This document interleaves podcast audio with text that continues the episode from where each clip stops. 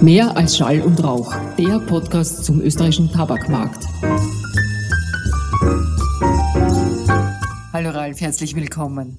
Welches Thema hast du heute für uns und unsere Zuhörer vorbereitet? Vielen Dank, Dagmar. Ich freue mich, dass Sie, geschätzte Hörerinnen und Hörer, heute wieder mit dabei sind. Heute beschäftigen wir uns wieder einmal mit einem Human Resources Personalthema oder wie es, wie Sie gleich hören werden, bei uns People and Culture heißt. Und ich freue mich ganz besonders, dass Christian Tobias, Mitglied der Geschäftsführung, Direktor unserer Abteilung People and Culture, unserer Einladung gefolgt ist und heute als Gesprächspartner zur Verfügung steht. Hallo lieber Christian, schön, dass du wieder mit dabei bist. Hallo Ralf, vielen Dank für die Einladung. Ich freue mich hier zu sein. Christian, wir schließen heute ein Thema an, über das wir bereits vor knapp eineinhalb Jahren mal gesprochen haben, nämlich die Agile Journey oder das umfasst Empowerment, ganz vieles. Äh, manche äh, Zuhörerinnen und Zuhörer möchten sich erinnern. Wir sind aber schon einen Schritt weiter und möchten uns deshalb heute dem Thema Growth widmen. Was das bedeutet, wo wir stehen darüber, das wollen wir heute mit dir besprechen. Sehr gerne, Ralf. Und äh, ich denke, ich kann schon mal verraten, es hat sich wirklich sehr viel getan in der Zwischenzeit. Dem kann ich nur zustimmen. Christian, vielleicht möchtest du bei unseren Hörerinnen und Hörern kurz auffrischen, wer du bist, was du machst bei GTA Austria, für was du verantwortlich bist, damit wir das ein bisschen in Kontext mhm. kriegen. Gerne, Ralf, mache ich äh, ganz kurz. Also ich bin seit fast 20 Jahren im, im Konzern äh, unterwegs und über die Stationen in, in Deutschland und Brasilien vor zehn Jahren nach Österreich gekommen. Und äh, hier bin ich als äh, Direktor der Abteilung People and Culture und als Geschäftsführer für, sage ich mal, den kompletten Lifecycle aller unserer Mitarbeiter in, in Österreich äh, zuständig. Und äh, ja, mit meinem Team, das 13 Mitarbeiterinnen und Mitarbeiter umfasst, kümmern wir uns auch um unsere drei Business Units und die insgesamt 450 Mitarbeiter die wir haben. Die drei Business Units, das kennst du, das ist unser Markt, unsere Forschungsabteilung äh, und auch seit diesem Jahr unser Großhändler Tobakoland, der dann auch zu meiner Verantwortungsbereich gehört. Das ist ein ziemlich großer Bereich mit sehr vielen Units und Gesellschaften, wie du schon beschrieben hast. Das ist vielleicht schon ein bisschen auch die Erklärung für die nächste Frage, die ich habe und vielleicht für unsere Hörerinnen und Hörer, die sich stellen würden, was ist eigentlich People and Culture? ja, ja äh, ich glaube, ja, die, die Frage kenne ich, äh, habe ich schon, schon ein paar Mal gehört. Und ich sage immer, People and Culture deshalb, weil es eigentlich super gut beschreibt, was wir machen und weil es auch sehr gut mit unserem Unternehmenspurpose, äh, Zweck und auch mit unserem Unternehmensziel äh, verknüpft sind. Ja. Also unser Purpose, den kennst du, Creating Fulfilling Moments, Creating a Better Future. Und es ist auch ganz eng damit verbunden, dass wir die Nummer eins sein wollen, weltweit im, im, im Zigarettenmarkt. Und dafür bedarf es einfach zwei Dinge, um dahin zu kommen. Zum ersten People, unsere Mitarbeiter. Äh, deshalb dreht sich alles bei uns um die, um, die, um die Mitarbeiter, um die zu fördern. Das nennen wir People Centricity. Und das zweite ist die Culture. Ja, das ist einfach der Weg, wie wir dorthin kommen. Ich meine, du weißt es, Culture ist auch das, wie man sich verhält, wenn keiner hinschaut. Ja? Und deshalb ist es super wichtig, äh, äh auch, auch diese, diesen Bereich zu, zu stärken, dass wir gemeinsam mit unseren Mitarbeitern wachsen und unsere Ziele erreichen.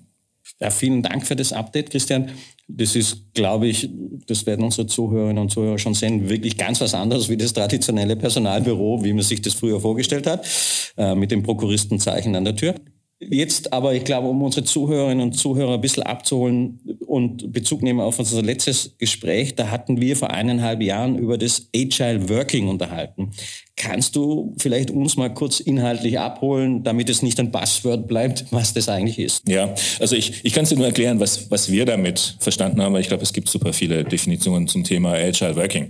Ich meine, für uns war es der erste Schritt in unserer Reise dieser Cultural Transformation, die wir, die wir unternommen haben. Und für uns ging es eigentlich um das Mindset der Mitarbeiter. Wir wollten, dass die Mitarbeiter teamübergreifend, also nicht in Silos, flexibel arbeiten. Und das haben wir mit diesem Programm gemacht gemacht, hauptsächlich getrieben zum einen dadurch, dass wir agile Arbeitsmethoden ausprobiert haben, aber die sich halt wiederum auf das, auf das Mindset auswirken. Das heißt, engere Zusammenarbeit zwischen den Abteilungen, äh, kein Silo-Denken. Und ich darf mal zu sagen, dass wir da super erfolgreich waren und äh, Riesenfortschritte gemacht haben. Unsere Mitarbeiter genießen das und ich glaube, es ist auch ein, mit einer der Gründe, warum wir unter, erfolgreich unterwegs sind im Markt. Ja. Also ich glaube, aus, aus meiner Beobachtung draußen sagen zu können, äh, dass viele Unternehmen den Weg gehen. Ich habe jetzt viel gelesen, auch über, ich sag's mal, Empowerment etc. Aber äh, dass äh, diese noch ein bisschen hinter uns her sind, würde ich mal so sagen, rein zeitlich, weil aus diesem Agile Working, Agile Journey, wie du es beschrieben hast, kommt da jetzt ein weiterer Schritt und der hört sich erstmal komisch an, nämlich Growth. Kannst du da ein bisschen was dazu sagen? Mhm, ja, natürlich. Und ich glaube, ja, klar, ich meine, erst denkt man, was hat Growth, also Wachstum mit, mit Agile Mindset äh, äh, zu tun. Aber ich glaube, man versteht es besser, wenn man äh, unsere Reise anschaut. Ja. Ich meine, was wir gemacht haben, wir haben diese Agile Methoden angewandt, wir haben unser Denken äh, geändert und haben uns dann auch, glaube ich, ganz konsequenterweise damit beschäftigt, dass wir bereichsübergreifende Projekte und Initiativen gestartet haben. Aber auch die, die Führungskräfte mussten eine große Rolle spielen. Also haben wir denen äh, was an die Hand gegeben, wie sie mit Veränderungen umgehen, weil für die war das eine große Änderung in der Art und Weise, wie sie, wie sie arbeiten. Dabei sind wir natürlich auf die Themen Empowerment äh, und Vertrauen gestoßen dabei ging es dann halt auch darum, wie, wie setze ich diese Veränderung effizient um, dass es, dass es sozusagen dem Business zugutekommt, also auch Businesswachstum hat. Und das haben wir dann mit einer ganz spezifischen Methode gemacht. Äh, wir nennen das Self-Renewal. Also wir haben einfach gesagt, es geht nicht darum, nur Veränderungen zu haben, sondern wir wollen Veränderungen voraussehen und die ersten am Markt sein. Und das haben wir dadurch gemacht, dass wir unsere Mitarbeiter gefragt haben, gesagt haben, was, brauch, was denkt ihr, was brauchen wir, um erfolgreich zu sein? Das haben die dann in eigenständigen Gruppen ausgearbeitet, umgesetzt. Ähm, und ich glaube, das macht unseren Erfolg aus. Und du kannst dir vorstellen, Empowerment und Vertrauen sind die zwei Grundpfeiler dessen, um das, um das zu machen. Ja, anders geht es nicht. Ich habe das ja selber mitgemacht, die Journey, und gebe es auch offen zu, ich war am Anfang ein bisschen kritisch, weil das sich so nach Passwörtern anhört. Aber das ist wirklich, das, man, man merkt da sofort einen Unterschied, ist die letzten anderthalb Jahre. Aber wie kann man das Thema Growth, wie kann man sich das in, im täglichen Arbeitsleben vorstellen? Also im täglichen Arbeitsleben, ich meine, ich denke, als, als PNC, also People and Culture. Wir definieren Wachstum in, in drei Bereichen. Ja. Ich meine, es gibt zum ersten Mal das, was wir als äh, Business Growth, also das, das Ökonomische äh, betrachten. Ich glaube, das hat es immer gegeben und äh, da gab es auch immer den, die Unterstützung vom, vom Personalbereich und wie kann ich effizienter arbeiten, wie kann ich meine fachlichen Kenntnisse erweitern. Ja. Das machen wir natürlich weiterhin. Das ist auch diese People Centricity, die ich, die ich vorhin angesprochen habe. Aber wir glauben auch sehr fest daran, dass es auch ein People Growth gibt. Ja. Das heißt, nicht nur die Effizienz, sondern auch die Entwicklung der Persönlichkeit des Mitarbeiters, weil wenn, wenn sich ein Mitarbeiter gut, gut einbringen kann, sind wir erfolgreicher. Ja? Und das ist dann der, der, der zweite äh, Pfeiler, wo wir auch sagen, wir begleiten den Mitarbeiter in seiner Entwicklung und wir wachsen sozusagen zusammen, Firma und, und Mitarbeiter. Und das dritte Wachstum, äh, das wir gehen, das ist Cultural Growth. Ja? Und ich glaube, überrascht auch nicht, wenn man unseren Namen äh, äh, sieht. Aber ich glaube, um ganz kurz ein bisschen auszuholen, ich meine, in den letzten Jahren haben wir super viele Veränderungen im, im Unternehmen erlebt und mitgemacht. Ja, angefangen mit Covid. Ich glaube, wir wollen jetzt deine Hörerinnen und Hörer nicht mit Covid langweilen, aber ich glaube, äh, man hat gesehen, das hat, hat super viel äh, ausgemacht. Und ich meine, das heißt auch die Organisationsführungskräfte, die mussten Neues entdecken, neue Arbeitsweisen entwickeln, Neues miteinander finden. Ja. Und darum geht es auch, dies zu stärken und einen konstruktiven Umgang damit, damit zu finden. Und die Basis dafür ist wiederum Sicherheit, Vertrauen, Empowerment. Ich glaube für unsere Zuhörer ganz klar, und das, und das ist auch wichtig, dass es drei Säulen vom Growth gibt. Mhm. Das ist also jetzt nicht nur, wenn jeder denkt, Growth, ah, ihr müsst wachsen, Volumen und businessmäßig, sondern mhm. das ist viel, viel mehr, um natürlich ein gemeinsames Ziel zu erreichen. Aber lassen wir noch aus dem, was ich jetzt mit Growth mitbekommen habe, vielleicht auf zwei kleine Unterpunkte eingehen, die aber recht wichtig sind für dieses Growth und auch für das Cultural Growth ist. Man spricht immer von Entrepreneurial Mindset, Failure Culture, Fail Fast, Learn Fast. Kannst du da vielleicht ein bisschen mhm. mehr drauf eingehen? Ja, ja gerne. Ich, ich fange mal an mit dem Entrepreneurial Mindset oder unternehmerisches Denken, ja, wie es dann auf, auf, auf Deutsch heißen würde. Ich glaube, wichtig ist erstmal hier, es geht nicht um Startup-Mentalität, was man äh, gleich hat. Ich meine, wir sind ein Konzern äh, und das muss man, äh, äh muss man einfach auch äh, berücksichtigen oder dem äh, Rechnung tragen. Ja. Aber was wir mit Entrepreneurial Mindset meinen, ist am besten vielleicht beschrieben anhand einer von unseren Initiativen. Ja. Hatten wir gestern erst, wir nennen das Grow Days. Das heißt, heißt, auch da kommt eine, eine abteilungsübergreifende, bereichsübergreifende Gruppe zusammen mit einer spezifischen Fragestellung, eines Herausforderung aus dem Geschäft raus. Ja. Also gestern haben wir was aus dem Bereich Marketing besprochen, wo die Leute zusammenkommen, brainstormen und Lösungen für dieses Problem entwickeln. Ja, nicht nur sagen, ah, es könnte das sein, sondern innerhalb von vier Stunden werden, werden Lösungen entwickelt und äh, da ist jeder, jeder Mann und jede Frau gefragt. Ja. Und ich kann mich nur wiederholen, auch das gelingt ja nur in einem, in einem Rahmen, wo, sage ich jetzt mal, psychologische Sicherheit, Vertrauen und Empowerment herrscht. Ja. Und das wollen wir halt aus den Mitarbeitern rauskitzeln, dass sie sich selbst einbringen und unser Business weiter, weiter voranbringen. Ja. Man kann es auch im Sinne von kontinuierlicher Verbesserung sehen. Ja. Also das ist so zum unternehmerischen Denken. Ähm, sonst hast du noch, ja, auch Failure Culture, Fail Fast, Learn Fast äh, äh, gesagt. Ich meine, viele fragen sich so, ja, was soll das jetzt? Wollen die Fehler machen? Wollen die scheitern? Ja? Da sage ich so, nein, natürlich nicht. Ich meine, jeder möchte das Beste erreichen. Ja? Aber in einer Umgebung, wo Sicherheit herrscht und Vertrauen, ja, hat man einen sehr guten Umgang mit, mit Fehlern. Und da, darum geht's uns, weil Fehler passieren, das ist ganz normal, vor allem wenn man unternehmerisch handelt, wenn man schneller handelt. Und wir wollen einfach eine, eine, Umgebung haben, wo das offen angesprochen werden kann und wo man dann schnell die Schlüsse draus ziehen kann, was gilt es besser zu machen. Also es geht uns um Verbesserung, nicht um den Schuldigen oder die Schuldige. Das steht nicht im Vordergrund. Das kann ich jetzt nur unterstreichen und unterstreiche auch, also man soll nicht absichtlich Fehler machen, aber es ist, es ist wichtig, damit richtig umzugehen. Wenn man das jetzt alles anschaut, also diese Aspekte, die ja, ich glaube, jetzt auch gut erklärt, nicht nur Buzzwords sind, sondern wirklich umzusetzen sind, muss man das, glaube ich, in einem größeren Kontext sehen. Also vor allem, wenn man Entrepreneurial Mindset, People Centricity äh, sieht, dann muss das ja auch irgendwo sich niederschlagen. Wir nennen es Unternehmenswerte. Und äh, es gibt natürlich, aber das ist natürlich, ich glaube, das äh, zeichnet einen großen Konzern und ein gutes Unternehmen wie unseres aus. Es gibt weltweit gültige Werte, an denen wir unsere Arbeit ausrichten, unsere sogenannte Corporate Values.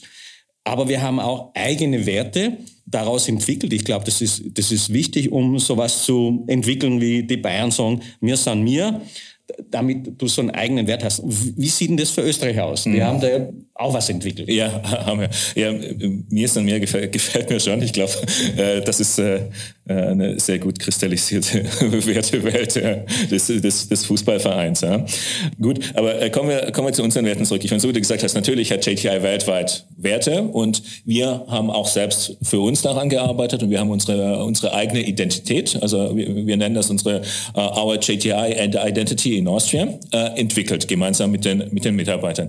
Wichtig ist mir hier zu sagen, das ist nicht in Abgrenzung zu unseren Corporate-Werten, ja, die, die, wir, die wir haben, sondern wir sehen das als unsere einzigartige Ergänzung in, in Österreich. Ja. Die gehen Hand in Hand und mit den globalen Werten fühlen wir uns auch super wohl. Ich meine, wir haben, glaube ich, 38 Nationalitäten hier bei JTI in Österreich am Arbeiten. Also natürlich leben wir dieses diverse internationale äh, Umfeld auch. Ja.